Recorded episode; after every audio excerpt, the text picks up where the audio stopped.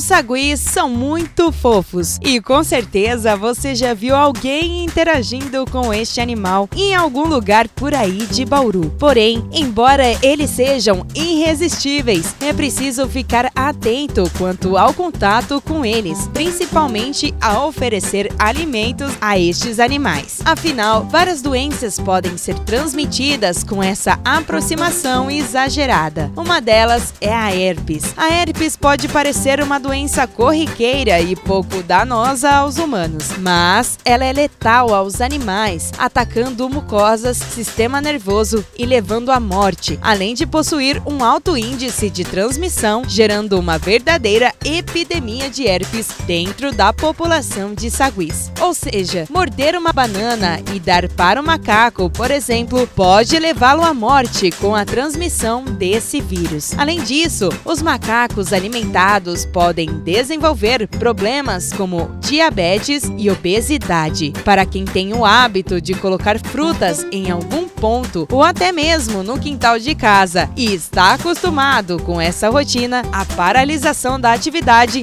não trará consequências negativas ao animal. Pelo contrário, ao parar, você vai, na verdade, ajudar o primata e evitar complicações na saúde dele. Eu sou a Isabela Machado e a gente volta a se falar no próximo Momento Pet.